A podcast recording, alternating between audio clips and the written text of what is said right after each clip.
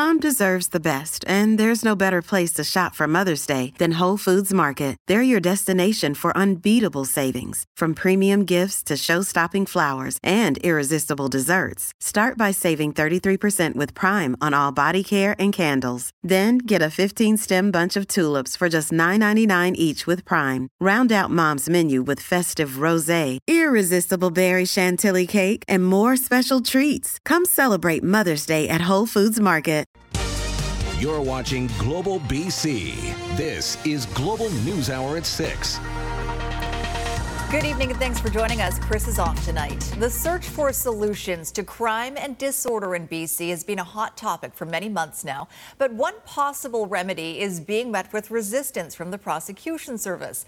That's according to Doug Lepard, a former VPD deputy chief and co author of a report on random violence, who says the Crown pushed back against a suggestion to get more assertive with repeat offenders. Kristen Robinson reports. Right here is our needle box, which has lots of graffiti on it, as you can see. Graffiti in the washrooms and broken windows. This window right here got hit. Three of JJ Bean's Vancouver locations broken into in four weeks. Enough's enough for me. The biggest cost the safety of John Neate's staff. He won't be opening any more stores here. It's devastating to watch, to see what the city that I have worked in and lived in all my life, to see what's happening. Down the block, a convicted killer from Alberta accused of smashing windows at the same TD Bank twice in five weeks. I think it tells us that there's a lawlessness in society right now. I'm not going to be held in jail, and therefore I can do what I want because I'm going to be released the next day if, if I'm even held. This is what happens. Vancouver's former deputy police chief told a recent public forum on street crime in the city when suspects who've repeatedly breached bail are not held in custody. Doug Lepard co authored a provincial government commissioned report on repeat offending and random violence and suggested Crown detain certain suspects. You could be a little more assertive at seeking detention for the most incorrigible offenders who breach their conditions over and over and over again. And I have to say, we got pushback on that about whether that was appropriate. The number of people receiving jail sentences in BC decreased by 40% during the pandemic, from more than 15,000 in 2019 to just over 9,000 last year. Lepard says other provinces are now remanding people as they did pre COVID, but they haven't seen that in BC. And you are going to get that sense of lawlessness and emboldening of some offenders, the worst offenders, and they are the ones that ought to be detained. The Butler Lepard report made 28 recommendations. The BC Prosecution Service is examining those which directly affect the prosecution function and says it will not comment while that review is underway. Some people it's a mental illness, some people it's a drug addiction, but at the end of the day, the public needs to be safe. Kristen Robinson, Global News. Now, a warning about the video in our next story. Some viewers may find it disturbing. Metro Vancouver Transit Police are defending their actions at a busy downtown SkyTrain station. Police tackled a woman at Granville Station at around 4:30 Thursday afternoon, kneeing her in the back and using a taser to subdue her.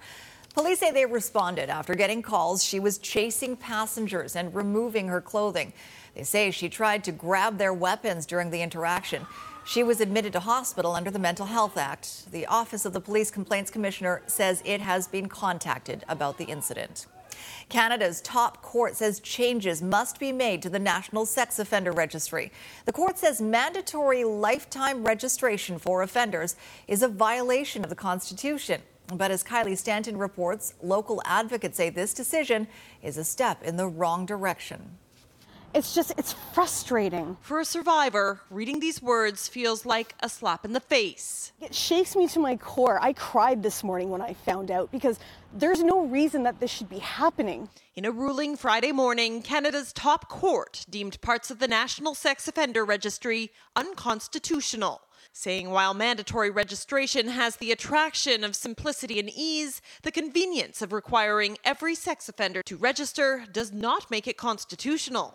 The court also concluded that keeping offenders on the registry for the rest of their lives is a violation of the Constitution. A sexual assault can be just kissing somebody on the cheek unwantedly, or maybe grabbing somebody's butt. And while those things are, of course, inappropriate and unlawful, they aren't the type of thing that should have the stigma of a lifelong mandatory registration. The decision came in the case of an Edmonton man who pleaded guilty to sexually touching two women at a party. And while he was considered minimal risk to reoffend, his name would have been permanently added to the list. It was argued the practice only diluted the registry because you are not identifying the people who are habitual sexual offenders who pose a real and continuing risk to the public, and instead capturing people who may have engaged in inappropriate conduct on one or two occasions that may have been very minor. But advocates say this is a major step backwards for survivors. A decision like this, unfortunately, uh, does play into a long lasting and deeply uh, profound lack of trust that, that victims and survivors have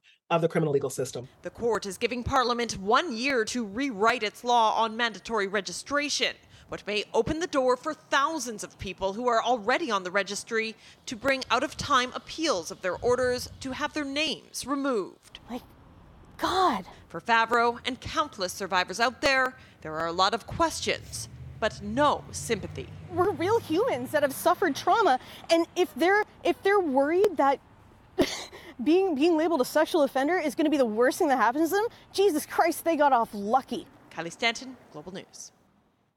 Surrey RCMP say the U-Haul used in a number of patio furniture thefts in Clayton Heights earlier this week has now been seized.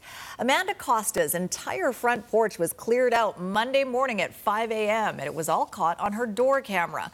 The video shows a man backing up the U-Haul truck right into her driveway before entering her front porch gate. About three hours earlier, video from another neighbor shows a man pulling up in a U-Haul, also stealing patio furniture.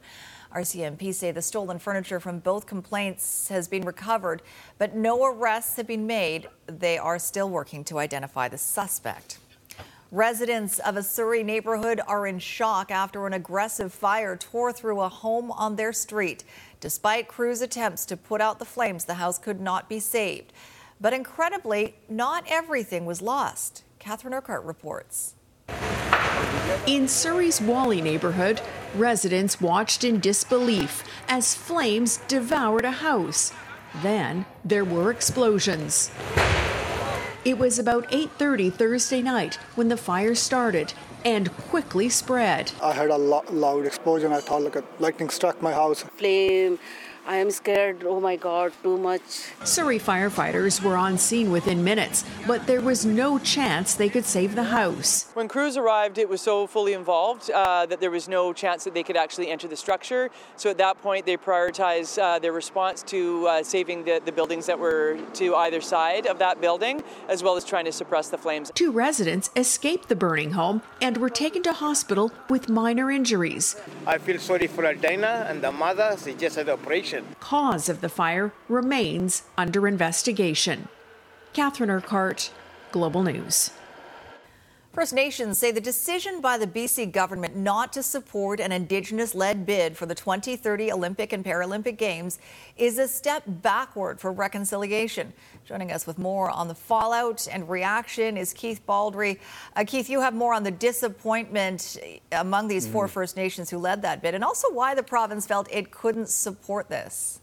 Basically, came down to money, Sophie. Uh, the government felt that the budget was not etched in stone and could end up costing considerably more than what had been budgeted. So, in current dollars, about $2.2 billion is BC, BC's share of the cost. That's expected to rise substantially more by the time we get to 2030. Here's how they break down by category. Uh, first of all, when it comes to venues, almost half a billion dollars. Villages, 300 athlete villages, $383 million. The big ticket item, essential services and security, more than a billion dollars there. Central contingent contingency almost 200 million, endowment funds 160 million, and land contributions, but another big item, 348 million dollars. So by 2030 dollars, 2.715 billion dollars. The BC government simply feeling that was not a priority in terms of such a large expenditure. The four First Nations, though, did hold a news conference today, expressing their profound disappointment with the government's decision. Chief Wilson Williams, of Squamish, and Chief Jen Thomas, of Tsleil-Waututh, both expressed disappointment, saying they thought they should have had a chance to make their case in front of the government. We didn't come to the table asking for a blank check.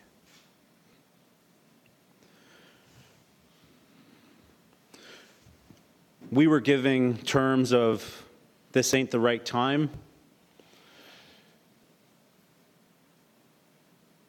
When will be the right time for Indigenous peoples to be at the forefront in this so called spirit of reconciliation? We did invite the province to come to our table to talk about this.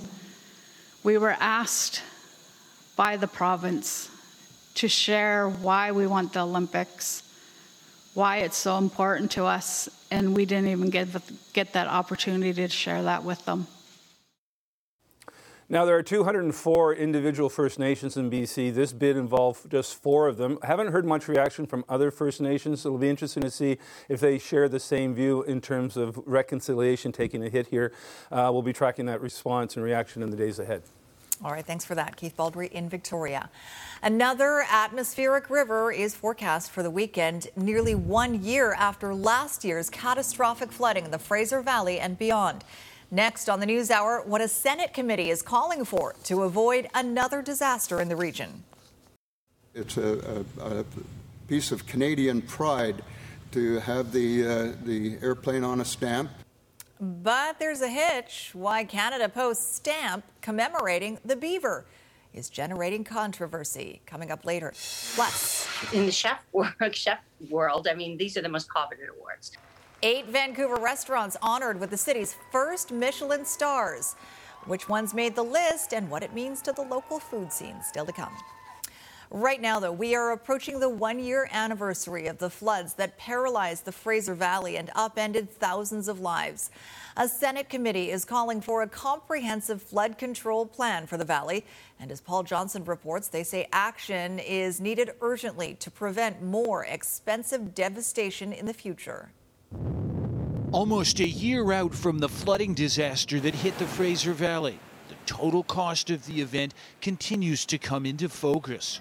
More than a quarter billion dollars in damage, 15,000 hectares of land inundated, and 2.5 million livestock lost. A disaster of that scope is a national issue, so Canadian senators want to be prepared if we have to face it again. How might we learn from this in a, in a broader sense. And, and that discussion happened a great deal. The new report, based on their inquiry, Treading Water, makes three recommendations. Get all levels of government to collaborate on a comprehensive flood plan for the whole Fraser Valley. Figure out ways to quickly get money to affected farmers after a flood. And work with the Americans for a plan to deal with the Nooksack River, which lies in Washington state but contributed to the flood when it broke its banks. I agree with the recommendations that are in there. Uh, I think from reading the report, they understand what the issues are. Few in politics were closer to the disaster than Abbotsford Mayor Henry Braun, who spoke to the senators and is very clear about what he believes is the single most important thing that needs to be done a new pump station for the Sumas River. That is the weak link in our diking and drainage system. Braun would also like to see the re-establishment of the Canadian Army in the Fraser Valley. They've been gone since CFB Chilliwack closed down. And the closest units with the large vehicles and engineering capability needed after a flood are in Edmonton. He knows of a parcel of land in Matsqui that's coming available. I'd like to see them there. The fact that the military wasn't here already demonstrates how bad we needed it because of the response time. And that wasn't their fault. It's just they couldn't get here. Everything was cut off. Paul Johnson, Global News. All right, senior meteorologist Kristi Gordon joins us now with what we need to know about the next storm heading for us on Sunday. Kristi? Sophie, it's really important to note that this storm is being classified as an atmospheric river, that it, a weak atmospheric river, which means that the rainfall from it is going to be primarily beneficial to the terrain. Uh, nonetheless, this is a substantial storm bringing anywhere from 60 to 100 plus millimeters of rain to the Metro Vancouver region, with majority of that along the Metro, the North Shore Mountains. Uh, this storm is expected to begin Saturday night. Halloween partiers out there Saturday night night. You'll likely get drenched on your way home, and it will be on and off throughout the day on Sunday. Now, Sophie, when I come back, we're going to have a look at our Halloween Monday. There is some uncertainty around that, and I know that's very important, so we'll get into those details. Good, thanks, Kristi. Coming up, school children fighting for their rights. Women, life, freedom. For these three simple words, they're facing bullets. The young Iranians risking their lives for the sake of their future. Also ahead, the BC connection to a shocking attack on the husband of U.S. House Speaker Nancy Pelosi. Two lanes south and one lane north over here right now at the Lionsgate Bridge, but still busy on the Cloverleaf out of North and West Vancouver.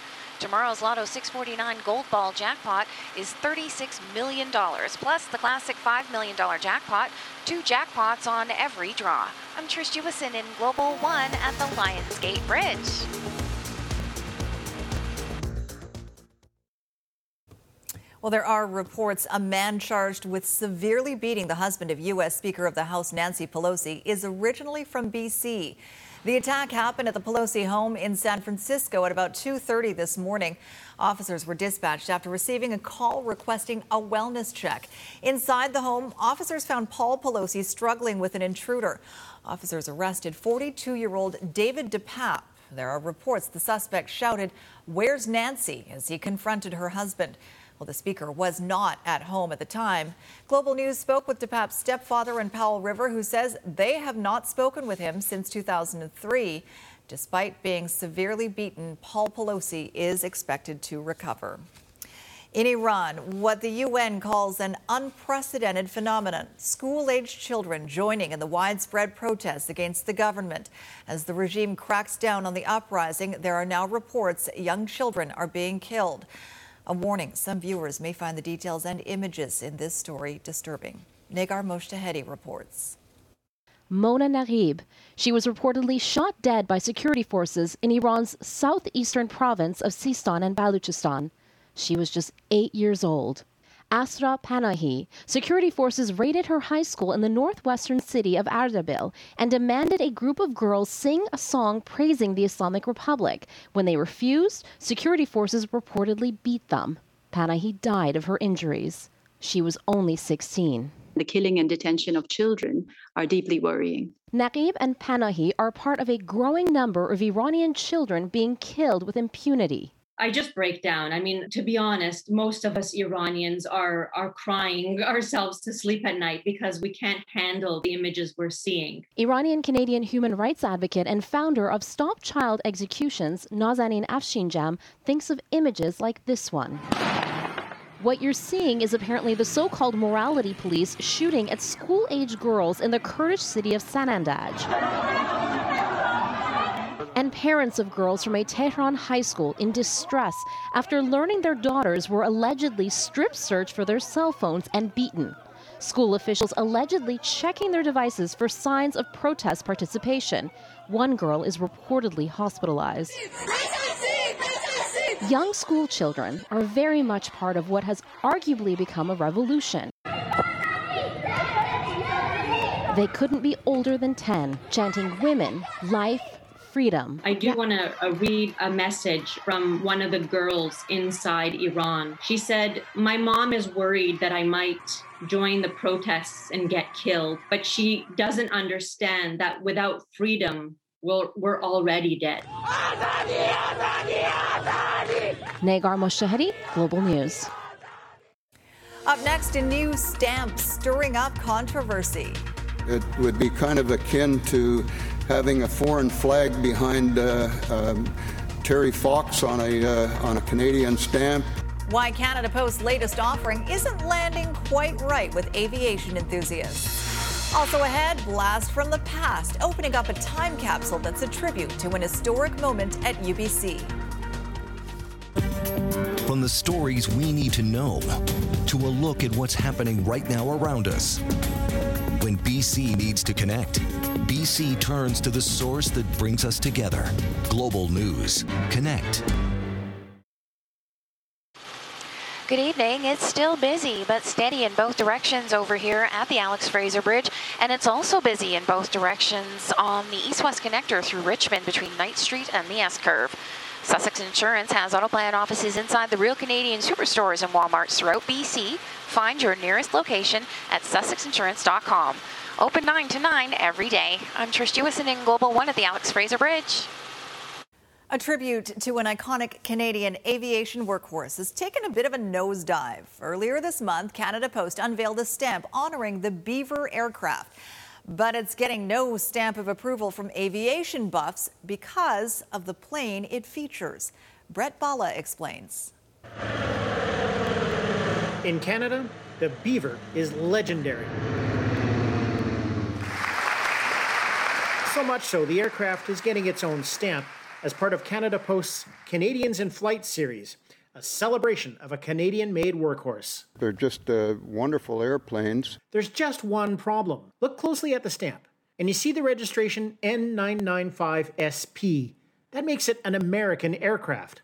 Originally came out of Canada. It was uh, picked up there as a, uh, a wreck.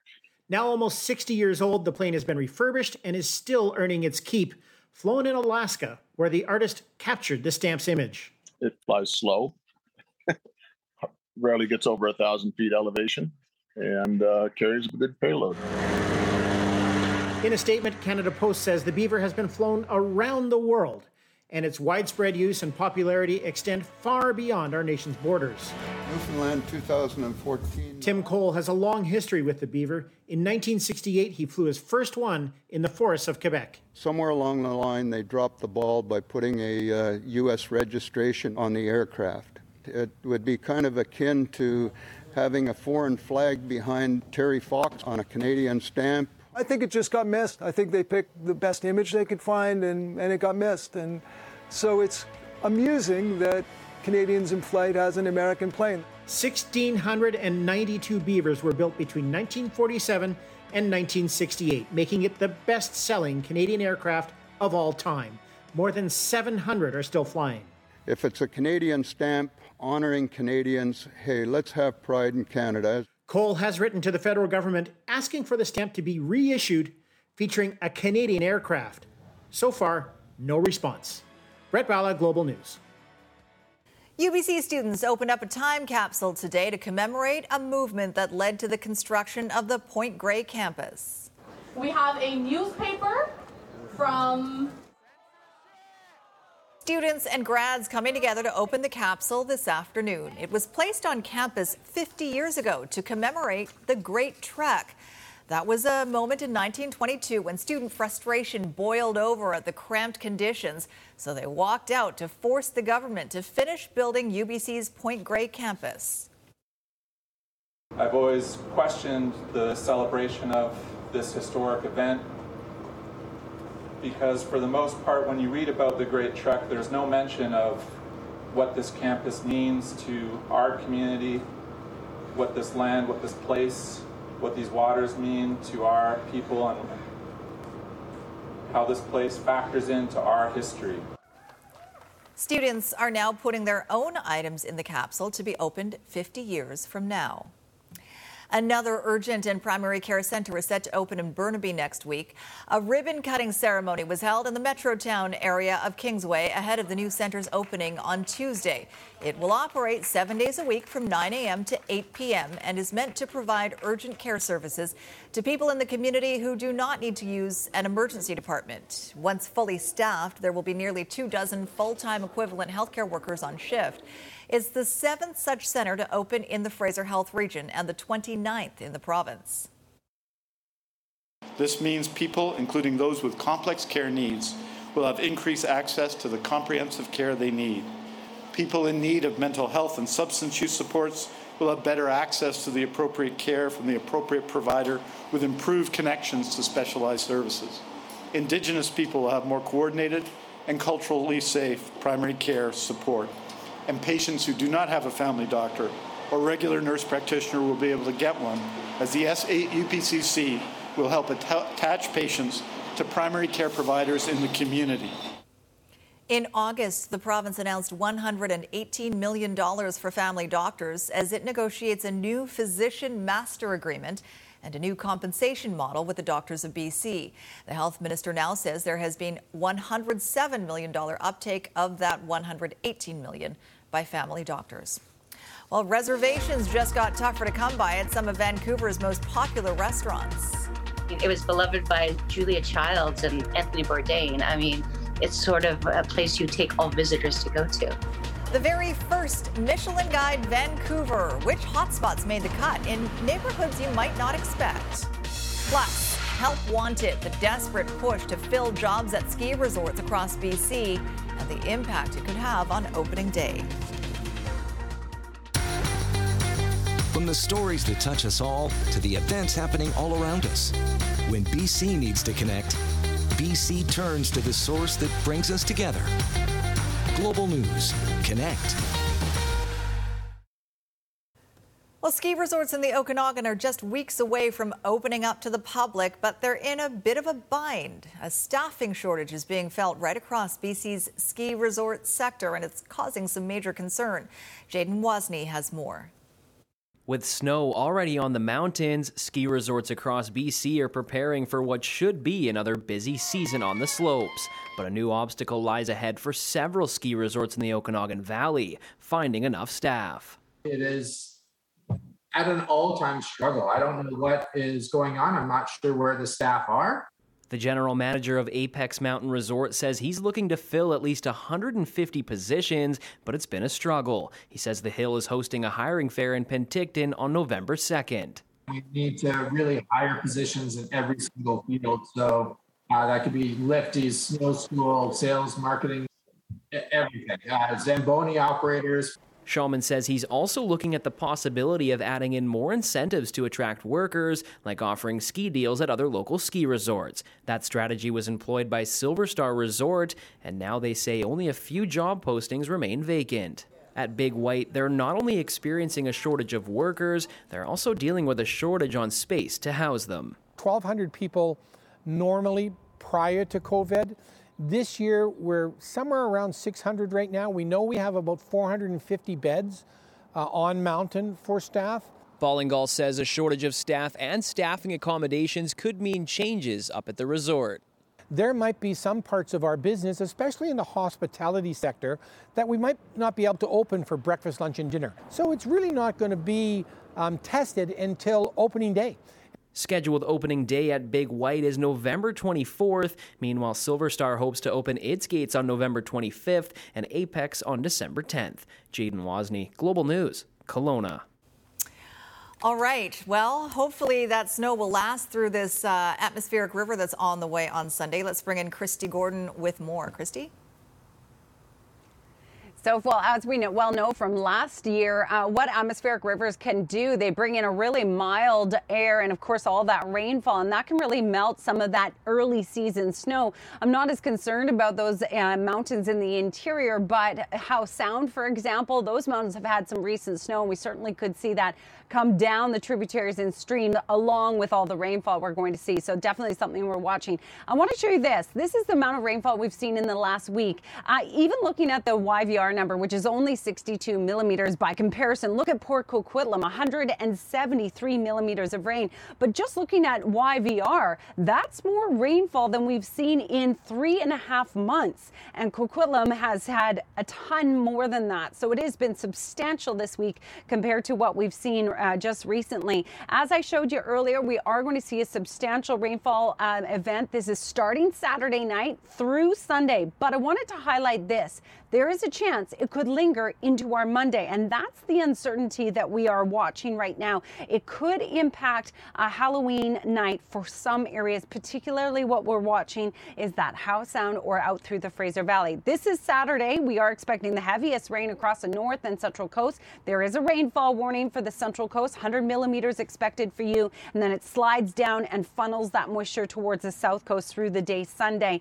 It does look like the majority of the models are pushing that out out and away in time for Halloween, but there will be a few areas that will still see a number of showers. Thankfully, it looks like the heaviest rain, though, will move on by that time. There's the heaviest rain across the north and central coast. Some nice breaks in through the interior regions tomorrow.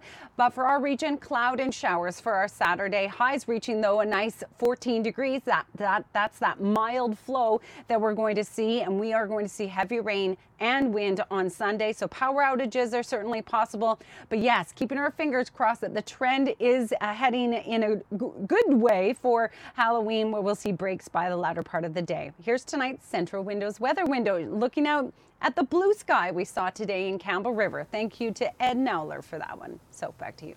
All right, thanks for that, Kristi. Well, Vancouver is finally on the Michelin map, the prestigious guide giving recognition to a handful of local restaurants for the very first time. Aaron McArthur has more on what the coveted ratings mean for the newly minted restaurants and what the selection says about the local food scene.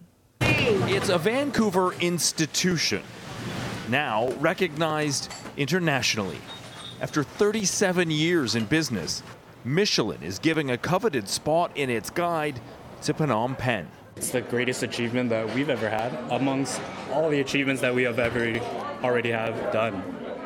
Uh, for our family, that's a very proud moment. Thursday night, the fancy people got together recognizing Vancouver's food scene.